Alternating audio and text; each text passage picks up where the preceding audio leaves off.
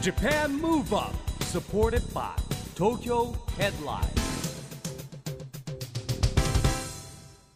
こんばんは。東京ムーブアッププロジェクト代表の一木広治です。こんばんは。ナビゲーターのちぐさです。ジャパンムーブアップこの番組は日本を元気にしようという東京ムーブアッププロジェクトと連携してラジオでも日本を元気にしようというプログラムです。はい。また都市型フリーペーパー東京ヘッドラインとも連動していろいろな角度から日本を盛り上げていきますさあ一木さん。はい。一木さんは、まあ、もちろん東京ヘッドラインの代表でいらっしゃいますけど、はい。その他にも LDH の顧問とかいろんな肩書きを持ってますよね、でその中にうんディスコ評論家っていう肩書きがあったような？かつてですね。かつて。最近はあんまり使ってない肩書きですか？近もね最近ほらでもディスコブームが再燃してきたんで、うん。昔のね、えーバブル時代とかディスコブーム時代っていうのは、はい。あの雑誌で連載してたんですよ僕。へキャえ Catch the Trend っていうファインって雑誌知ってます？知ってます。で1ページ連載コーナー持っててディスコ評論家とえー、ファイン今でもねありますけどありますあります、はい。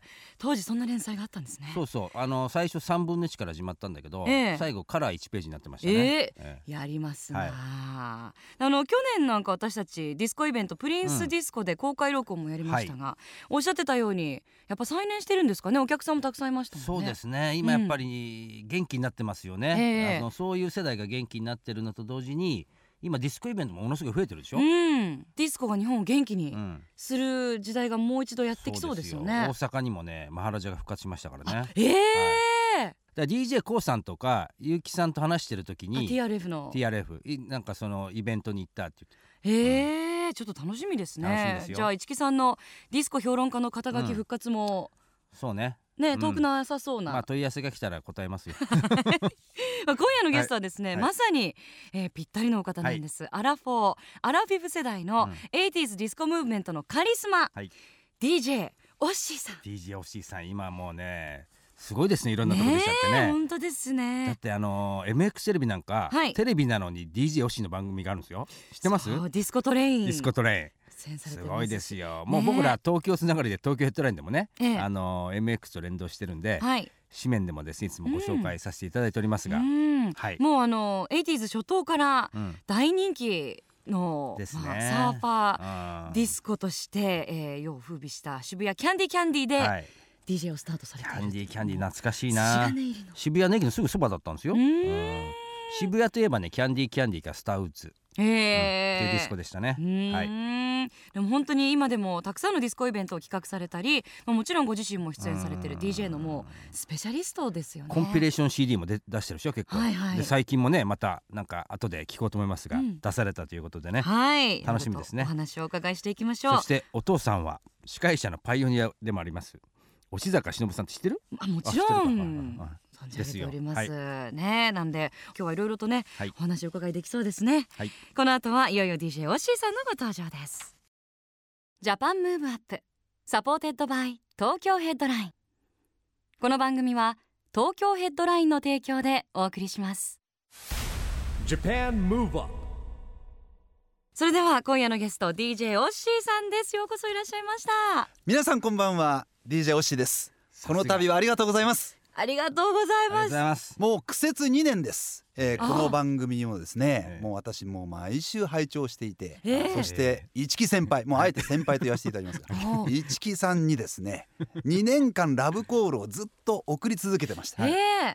ね。なんでこんな時間かかっちゃったんですか？違う違うでも結構何度かやり取りしてんだけどそうなんです。オッシーも忙しいからスケジュールが合わなくてね。なかなか合わないわけですそうよなんですよ。本当タイミング合わなくてうん。もう泣く泣くずっと見送りが続いていたんです。まあ結構でもね半年ぐらい前からこはい。うやり取りしてたよ、あでもよくお話はね今やり取りしてるけど今週もスケジュール合わそうな次回もみたいなのは伺ってたんで。そうなんです本当に。待ちに待った DJ オッシーさんですよそうそう。まあ、ねちぐさが忙しいとか言ってほらスケジュール取れなかったりするからね。そんなことない急に人のせいにするちぐさちゃんのせいだったんですねとんでもないですそういうことなんですよとんでもない本当にこの度ありがとうございます。こちらこそ。お呼びいただきまして。ありがとうございますお忙しい中。ねでもじゃあもうお付き合いが古いんですか二人は？そういう意味ではあのー話するようになったのはねあのそんなに前じゃないんですけどもうん。もともと僕もオッシーも広告会社出身なんですよ。で周りがみんな共通の仲間が多くてまあ年代とか1個しか違わないんで、うん。まあ、かなりですねあの濃い仲間たちが多いですね。おお、まあその広告会社の話というよりも。はい。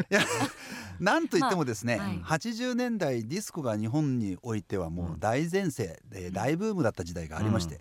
その時に、えー私は、えー DJ という立場でこうこの業界に入ったんですけども、えー店員さんの立場で黒服を目指す人っていうのも、いう方も一方でいる、うん。そして遊んでらっしゃるお客様そこを束ねてらっしゃる、えーチームの皆さんも結構いらっしゃるわけです。うん。その代表です。一木さんは。もうね。ね。街の、はい。街のディスコの、えートップというかですね、えーね。お客さん代表という感じです。うん、いやあの時代は結構その、まあ、バブルもあったし、うん。イベントが盛んでですね、はい。ディスコ何店舗も借りて、えー何千人とか何万人とか集めるイベントが流行ってたんですよ。まあ、うんはいそれの走りみたいな存在だったんで,、うんそうなんですでそこから枝分かれしていろんなねあのまた団体ができてったんですね。だからまあ結構その当時の仲間たちは結構今偉くなってるんですよねもう社会人になって。そうですね。結構番組にもうんそういうねお知り合いの方うん遊びに来てくださるんですけど、はい。仕事の面では市木さん全然知らないけど夜のクラブ活動の方でっていう方がね 結構いらっしゃいますよねお。大勢いらっしゃると思いますとないですよ。とにかく本当にあのダンスパーティーいわゆるダンパと呼ばれるような、うんえーカルチャーがまた当時いろいろ生まれまして、はい。その、えーチームがいろいろあったわけですよ。そのもうてっぺんの方ですよ一木さんは。服装とかどんな感じだったんですか？うん。いわゆるあのディス昔はだコ世代の。ってそらアストンボラージュとかさそれこそなんで何？丸いマハラジャリクルートって言ったんですよあの頃。一流都市の条件は。あいや本当それぐらいあったらで丸いも設計したでしょ？丸いの赤いカードでみんなあの DC ブランド買いに行くわけ。ーはあ。であとあの一流都市の条件はええ。丸いがあることとリクルートがあることとマハラジャがあるこへえすごいなんかといや札幌仙台巨人ね逮捕卵結構全国焼きみたいな感じ。て。本当に。そうなんですよ。へー。それで今あの先ほどもね、えー、市木さんご紹介いただきましたけれども、はい。東京 MXTV でディスコトレインというテレビ番組を、はい。えー担当させていただいてるんですけども、この番組の制作チームがほとんど、えー皆さん市木さんの舎弟分ばっかりです。いわゆる当時の、えーディスコの、えーいわゆるチームのメンバーでこう制作されているんです実はすごいですね。すごいですディスコトレイン出たいなじゃあ俺もな。いやもうぜひいらしてください。ね。もう番組プロデューサーは、えー当時渋谷にありました、はい。ディスコのスターウッズという、さっき言ったでしょ？えー人気の。キャンディーキャンディ渋谷はスターウッズかキャンディーキャンディあとラスカーラビッグアップルっていうのがあったんですけども、うんそこのスターウッズの黒服出身、へあのー。えーもう一方のディレクターはうん、えーいわゆる市木さんが束ねてらっしゃったうん。ダンスパーティーの、えーチームうのん。チーム員みたいなものですよ、うん。あーなるほどね。ある意味ね。あー。結構ね僕らの時代はそういうなんて言うんだろう走りだったかもしれないけど大学の垣根とかないんですよ。うん。はい。だ僕早稲田です早稲田慶応東大もいれば日大もいれば明治もいれば立教もいればみたいなね、うん。もうだからいろんな大学で集まってやってて大体ねその一般大学のやつらがまあ一大勢力。それであと対抗勢力にいたのがねあの歯科大と医者の集まりがいるこれね少数制なんだけどみんな金持ってるわけ。うん。これこれがね二大二大勢力でしたね。なるほどね。二大勢二力。なるほど。やっぱそこはちょっとこう敵対心っていうそうかあったわけそうでそこなんですね。の代表だった人がと一緒に僕21世クラブ作ったんですよ。そうなんです、そうですよ21世紀クラブをクラブ。はい。市木さん作られたんです、で今その人があのほら千葉のエバーグリーンっていうあの乗馬クラブやったりとかいろんなことしてる先輩なんですけど、じゃあ元々は敵だったんですか？まあ、敵っていうか 違う。ちょっとライバルライバル勢ライバル力っていうかね。的な感じ。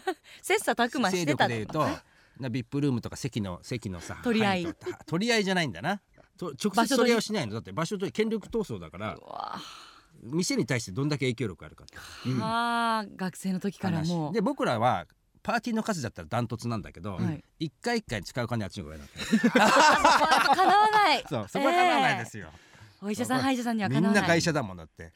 僕らも会社乗ってたけどまあ全員じゃないからねさすがにね、ねだから今のお話っていうのは、はい。お客様たちの間のこう、うん。コミュニティの話なんですよ、はい。これは私は DJ だからうんはい。わからない世界なんですよ、なるほど。ダンスフロアの中のお客さんたちのコミュニティっていうのは全くもってわからない、うん。それでまあ黒服さんとか、えー店員さんとかホールスタッフたちの世界っていうのもまたあって、はい。それで一方で DJ たちのフィールドっていうのがあって、うん。この3つのグループがこうディスコの現場には存在していたんですよ。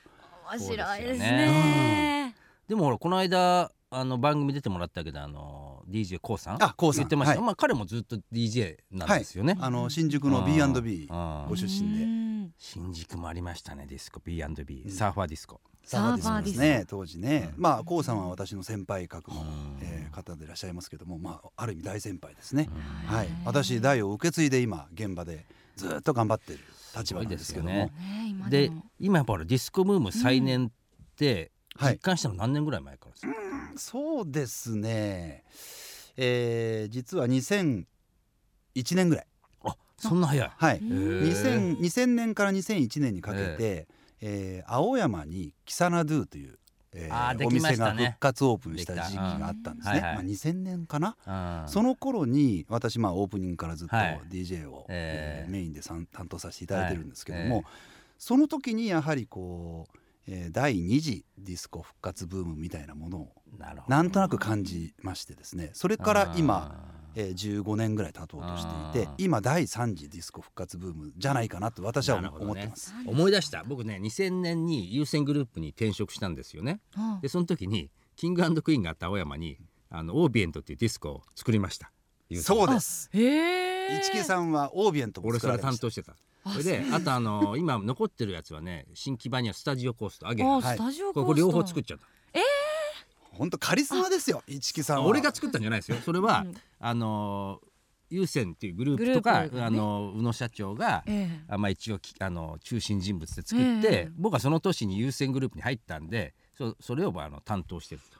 ああいう感じで言うとね。スタジオコーストはスタジオコーストは今すごいですよね。あのあの当時こんな金かけてどうすんだよって言ってたんだけどうん残ったからね。あのスタジオコーストはこけら落としで DJ やりました。あ木村光さんと一緒に2人で。はいその時もやっぱりその第二次ディスコ復活ブーム的な流れの中で私も呼ばれてやったんですけども、うん。まあ、えーその青山キサナドゥが大ブレイクしたうん。2000年、うん。そこからふ再びそのダンスクラシックスと呼ばれるようなあー。1970年代、うん80年代前半ぐらいまでの、うん。えーディスコクラシックスがうん。いろんな、えーお店で、えーかかるようなイベントが増えたんですよ。うん。なるほどね。まあまあ、どこのお店に関しても必ずそのダンクラと呼ばれるうん。ジャンルを、えー営業する曜日が、えー設定されたりとか木曜日だとか水曜日だとかそういう曜日はダンスクラシックスナイトとか、うん。そういう箱が結構できた時代が2000年ぐらいです。なるほど。でも第三次は何年ぐらい？第3次は私は実感としてあるのはうん。今から4年ぐらい前かな。えー。うんえ。店的にはどどういうところからやっぱ火ついてるんえですかね？ーっとですね、えーその青山キサナドゥが、うん。えー復活オープンして、その後に、えー麻布でもはい。キサナドゥがまた、ええー。できて、ーうんえー六本木のナバーナが復活オープンしたんです、うん。あーしましたそれがねはい。2008年ぐらいです、そこぐらいですね第3次。なるほどね。ディスコブームがうんこうまたこう来てる予感がするなと思ったのは、六本木ナバーナがうん復活オープンした2008年だと思いますね、うんナバーナとか知ってる？あんまり僕もビップカード持ってましたね。これねナバーナのビップカードはね結構写真入りで期限がもう書かれるわけ。1年とか2年とか。貢献度なんだけどこれはねなかなか手に入んなかったああ一木さんでもですか？僕だからパーティー相当やりましたよ。頑張ったんですねじゃあ。頑張ったの。へえそれ持ってるとねもうかかなりねちょっとね。モテちゃう？いやモテはしないですけど あの頃って流行りのね踊りとかがあってはい。なんかこうきょなんて言うんだろう。四半四半期で何ヶ月かごとに踊りが変わるわけよ流行りの踊りが。ついていくの大変なのそれは誰が決めるんですか？なんかね今月僕らの頃は聞いたのは Q っていうこういろんな黒人さんも行くようなディスコがあってそこがなんかね踊りの端なんかそううん。新しい踊りが出出てくるとこだったらしくてそこで覚えたまた常連みたいな人がうん。なナバーナに導入するわけ、うん。ほでそれをいち早く常連は覚えとかなきゃいけない。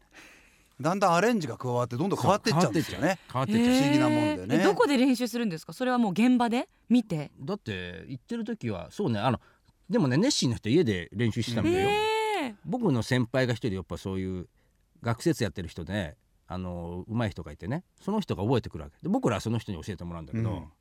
そうそうそう。で覚えたらさまた次新しい踊りになっちゃうんだよね。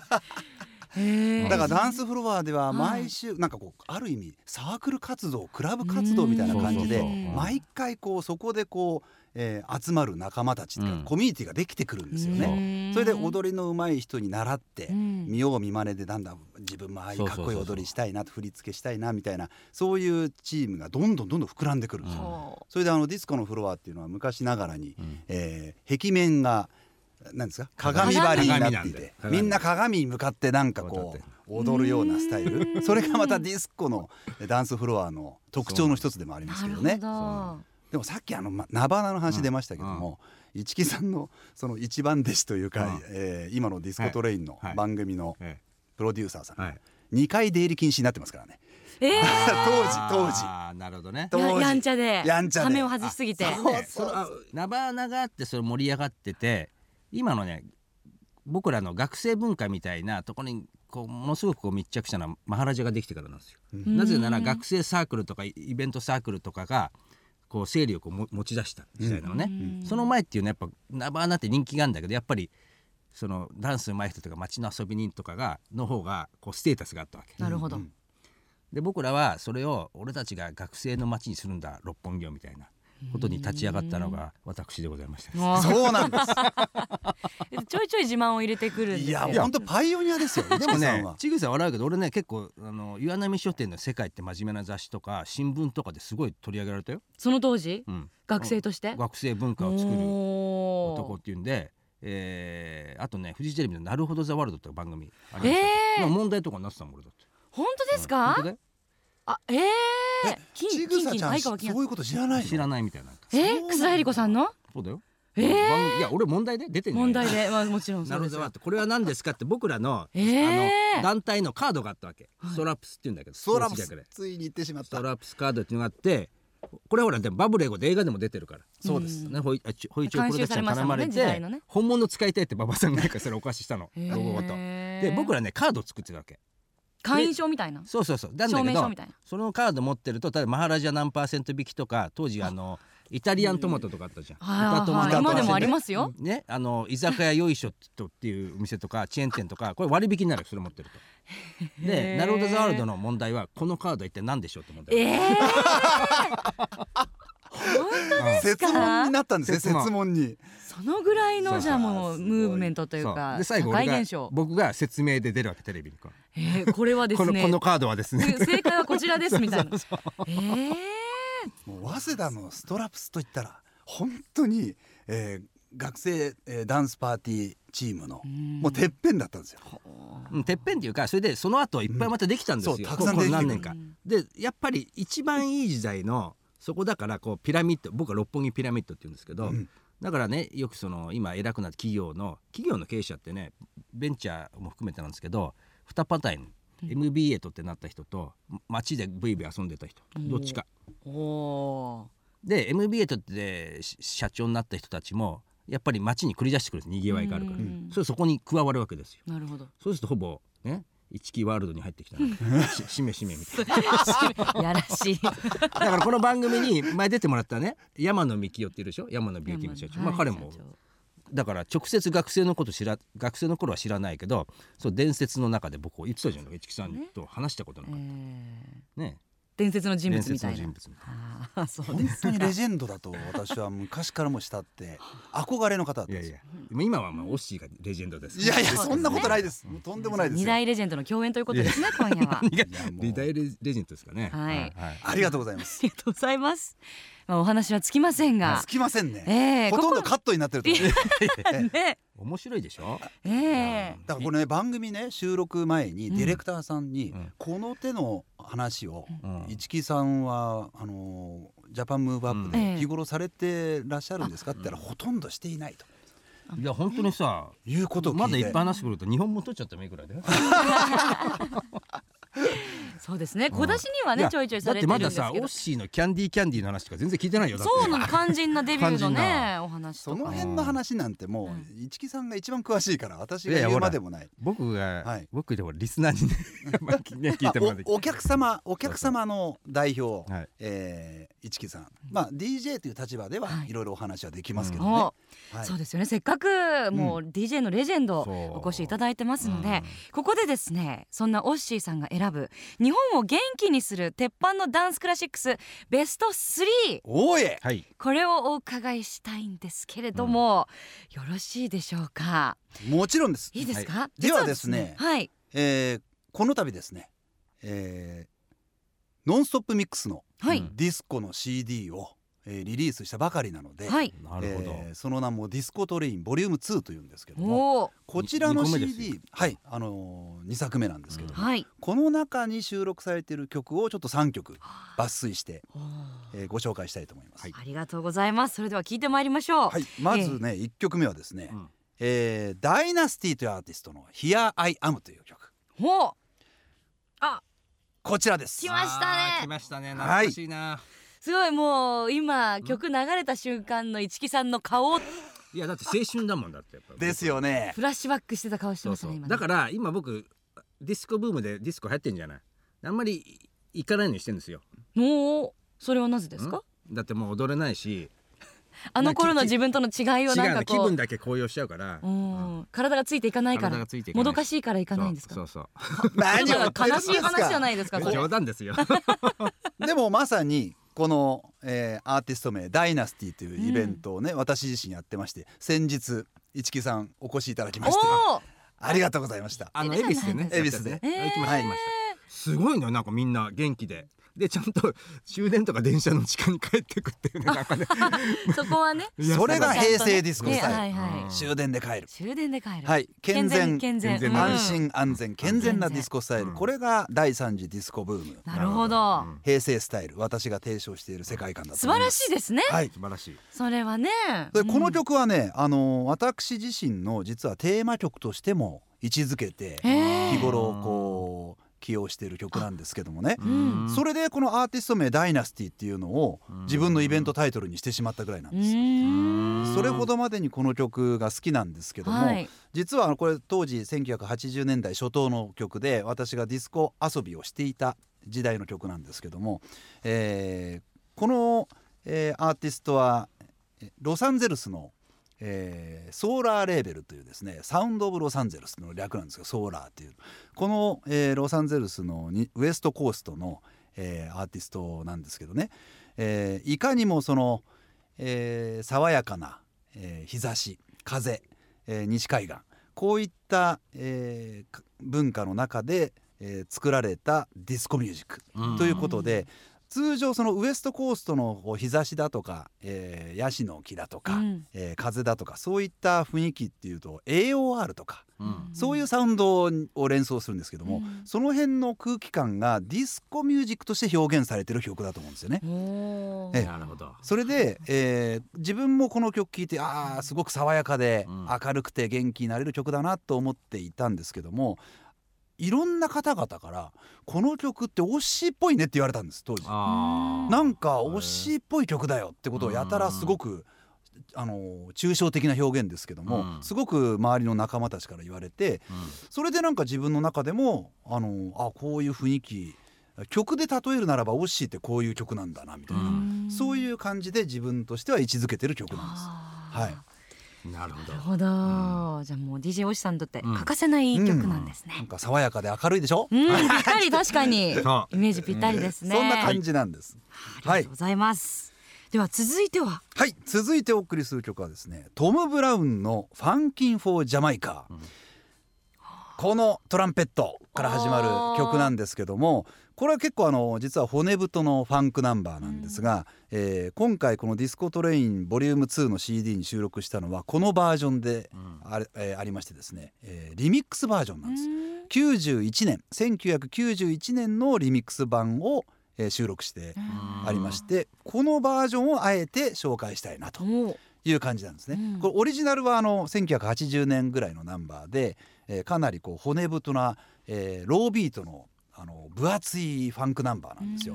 でもこの91年のこのリミックスになってからはかなりこう洗練された、うん。えーなんかこう品のいいサウンドになんか仕上がってるというか、うん。ななどちらかというとその、えー黒っぽい雰囲気よりもなんかこう白っぽいというか、うん。あの爽やかな感じっていうのがね、うん。そういうテイストに、えー生まれ変わった曲になってて、えー当時の、えーソウルフリークだけでなく今の、それこそその若手のちぐささん世代、えーこういう若手の方々にもすごく人気いただいてる曲ですよね。若手のちぐさ。いやもう。いちいちねもう本当に若手のってキーワードが出た途端にね 顔するんですよそういう。若手じゃない意義ですか。ありみたいな顔するんですよ。僕らよりは若手だからね、うん。本当ですよ、ずいぶん若手ですよ。ずいぶん若手ですね。若手ですよ、はい。若手代表です。はい。はい。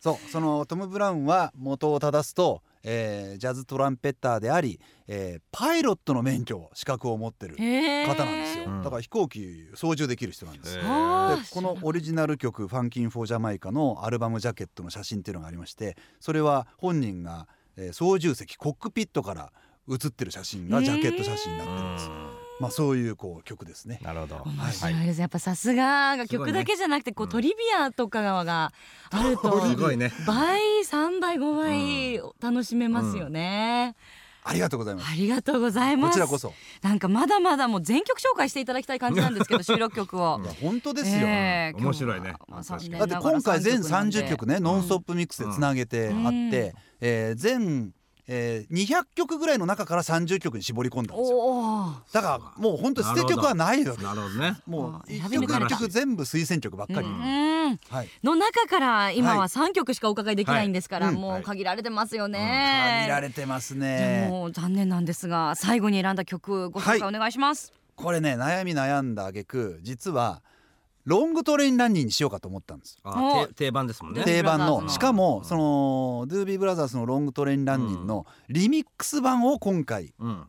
こちらの CD に入れたんですよ。うん。このリミックス版っていうのは意外とレアなの。えー。ですから、えーそれにしようかなと思ったんですけど前回あの d j k o 先輩があ。ロングトレインランニンを選曲したということなんで、はいえーちょっと変えさせていただいてですね、GTS 日本代表 GTS っていうアーティストの「スルー・ザ・ファイヤー」これをちょっとご紹介しようかなと。思います。これはね90年代のいわゆるディスコというよりもクラブ全盛時代のど。人気曲なんですけども、えー GTS というのは日本の、えーディスコユニット、えーが手掛けてるサウンドなんです。オリジナルは、えーシャカカーン。うん。シャカカーンデビッド・フォスターの作品で、えーシャカカーンが歌う名バラードです、うん。この「スルー・ザ・ファイヤー」これをダンスミックスしたバージョンが、うん。えー今回の GTS のバージョンなんです、はい。あ本当だ。この曲はですねそれこそ今、うん。あのディスコ復活ブームと言われてる中においてはですねフィナーレを飾る曲のベスト3に入る曲だと思います。大体この曲でもうドカーンと上がって、えーおしまい。クローズみたいなねこうファイナルフィナーレを飾る曲ですね。ふさわしいですね。でも確かに。そうだね。もうちょっとずっと聞いてたくなっちゃうね。ね静かになっちゃった 本当いい曲です後半あんま喋んないからうんもう今音楽一木さん。が聞いてん聞き入っちゃいすぎて。ものすごいダンスフロア盛り上がります。うん。はい。うーんあー想像できますね。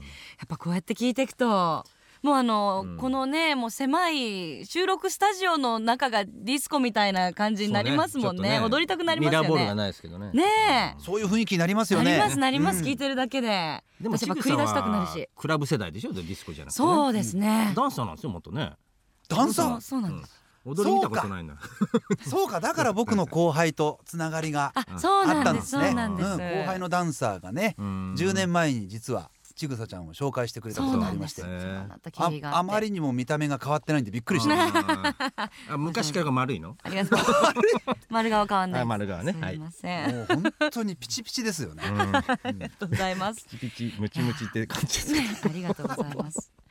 でも本当に繰り出したくなりますね。いやもうぜひ今、いろんな各地で、えー大人向け、まあ、アラフォーアラフィフ世代の方が中心ではありますけども、ディスコパーティーたくさんやってます。うんそれであの最近の傾向としてはですね、えーいわゆる親子2世代というか。いわゆるすごいですよねそれねアラフィフ層のうん息子さん娘さん世代お嬢さん、息子さんとか大体こう大学生だとかうんえー二十、歳になったばかりだとかうんそういう世代の人たちがお子さんに持たれてる50代の人結構多いんですよ。ううんん。そういう親子2世代で当時の 80s ディスコミュージック、えー 90s この辺の音楽で盛り上がる、そういう時代になんかなってるうん感じがするんですよね。これが新しいと思います。本当ですよね。でやっぱりねそのいい意味で今技術がすごい進歩してるじゃないですか制作もね。でもその頃ってやっぱり本当にこういいものがあるんですよいっぱい。でさっきねリミックスの話も出ましたけどまあそういう意味ではそうですよね。なんかそれがこう継承されていくっていうのはすごいですね。そうなんです。あー本当に seventies、eighties の、えー当時輝いていた音楽が今の時代に新しいアレンジで生まれ変わっていたりとか、そういう時代になってると思うんですね。だからあの、えー昔その70年代80年代のディスコに遊びに行かれたりとか、携わっていた人たちにとってみては、当時のオリジナル音源でないと、うん。なんかこう気に入らないとか、うん。そういうこうこだわりみたいなものが10年前はあったんですよ。それこそ第二次ディスコブームの時には、えーこだわりな人がいたんですよ。うん。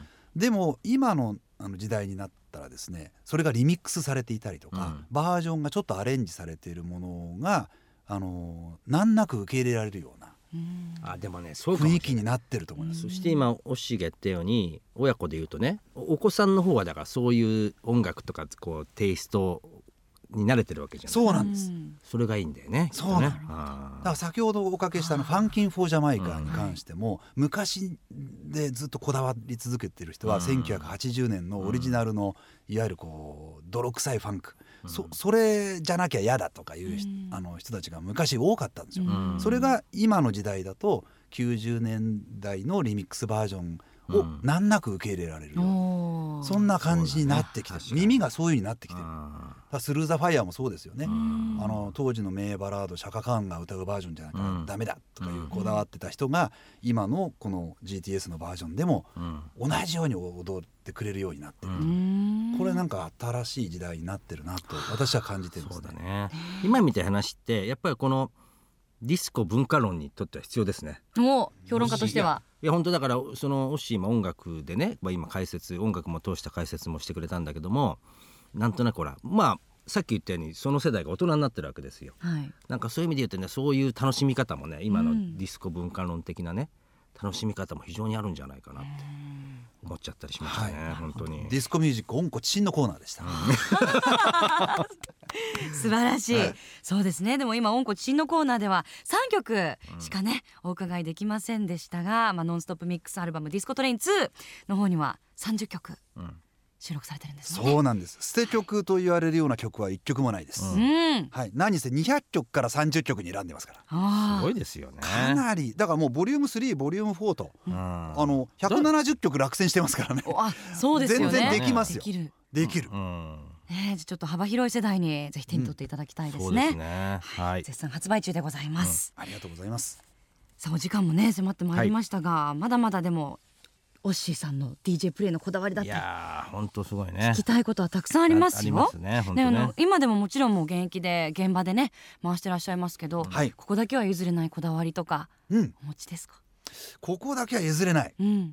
そうですね。えー犯罪は絶対ご法度にしていただきたい。うん。やはりそのディスコという楽しさディスコミュージックを通じてディスコ、えーフロアダンスフロアそういったところでのこう、えー楽しみを、えー日本全国に普及していくために、犯罪はまず、えーご法度で、うん。えー健全安心安全、えー健全こういったものをキーワードに、えー普及を、えーしていきたいっていうのが私の中では願いとしてあります。うんその中でいう犯罪っていうのは僕の中では、えー薬ですね。うんうんいわゆる喧嘩っていうのもこれいわゆる犯罪のうちに入るわけですけども、あの喧嘩っていうのはねある意味僕はちょっとこうあの肯定してる面も実はあるんですね。うん。昔のディスコっていうのは喧嘩とかやんちゃな人たちすごく多くて、あえー男女の取り合いとか、ーえうん。ーチークタイムで男女取られたなんだってやたら喧嘩とかあったんですよ。うん。でもそういうところから友情にね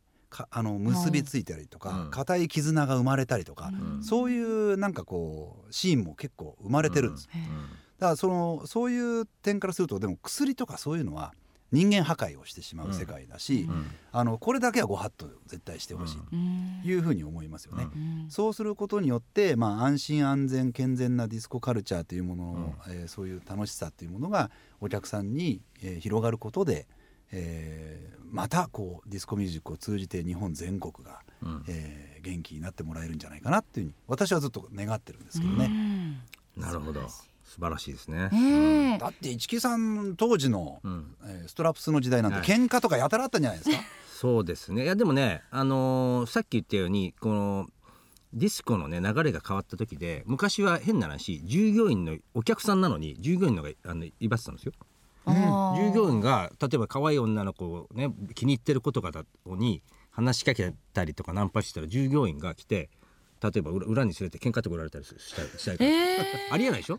で僕らの時代はだからいろんなイベントをしてなんで学生団体で、えー僕はこういろんな活動したかっていうとなんて言うんでしょう。僕らさっき言った遊びの主導権をこっちに持ってくる、であと多分時代もサービスディスコもマハラジャのようにちゃんとしたサービスしようって流れが変わっていったんですよね。うん。ーだからそういう意味ではある種安全安心っていうのは僕らはまあ一つの組織だったんでグループがいっぱいいてですね。当然ながら一応学校に通ってるんでまあそれなりの最低限の常識を持っていたんでね、だから多分多少あったけど喧嘩の数は全くなくなってないけど減ってったわけですよ。うん。やっぱり。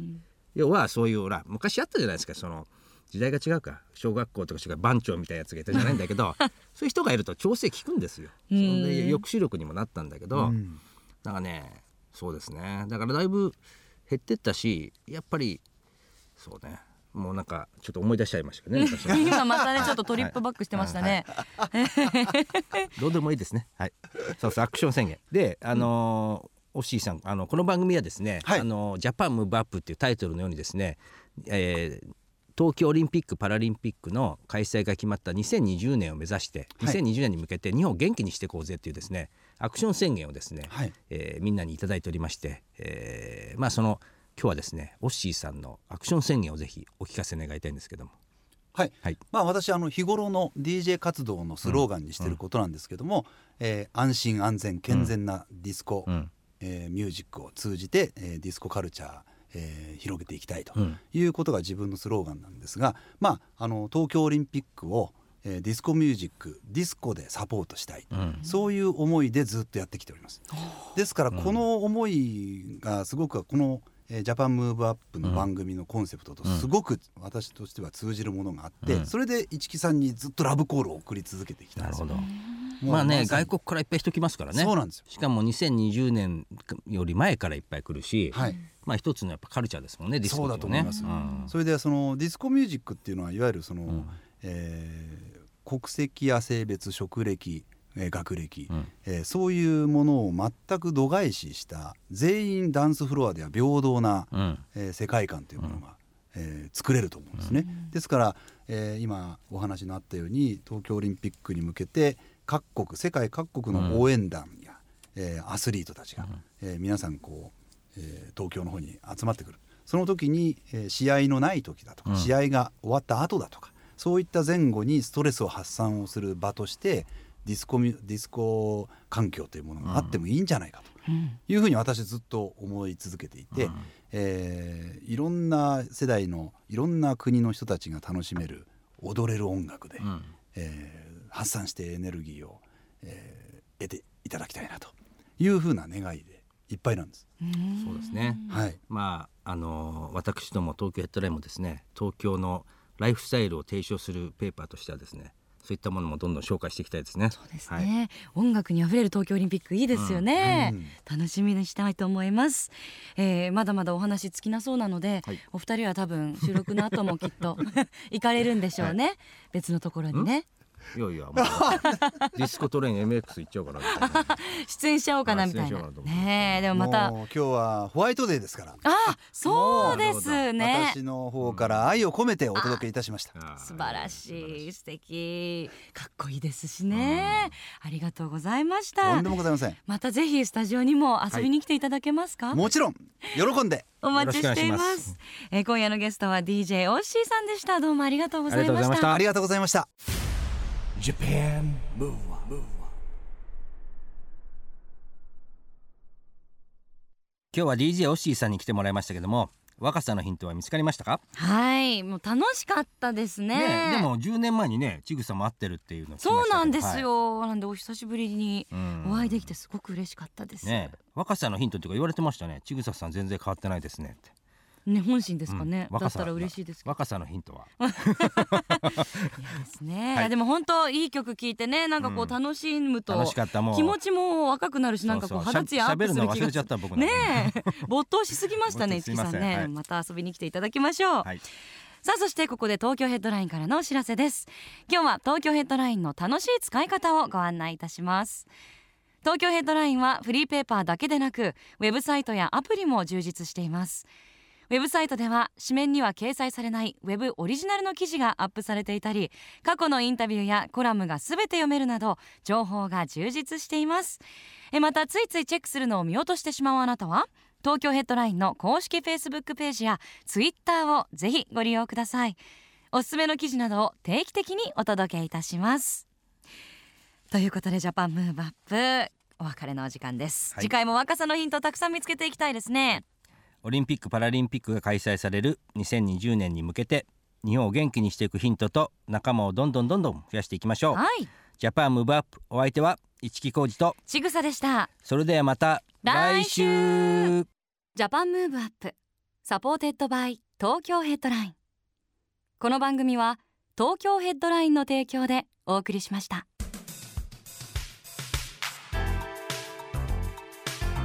Japan Move Up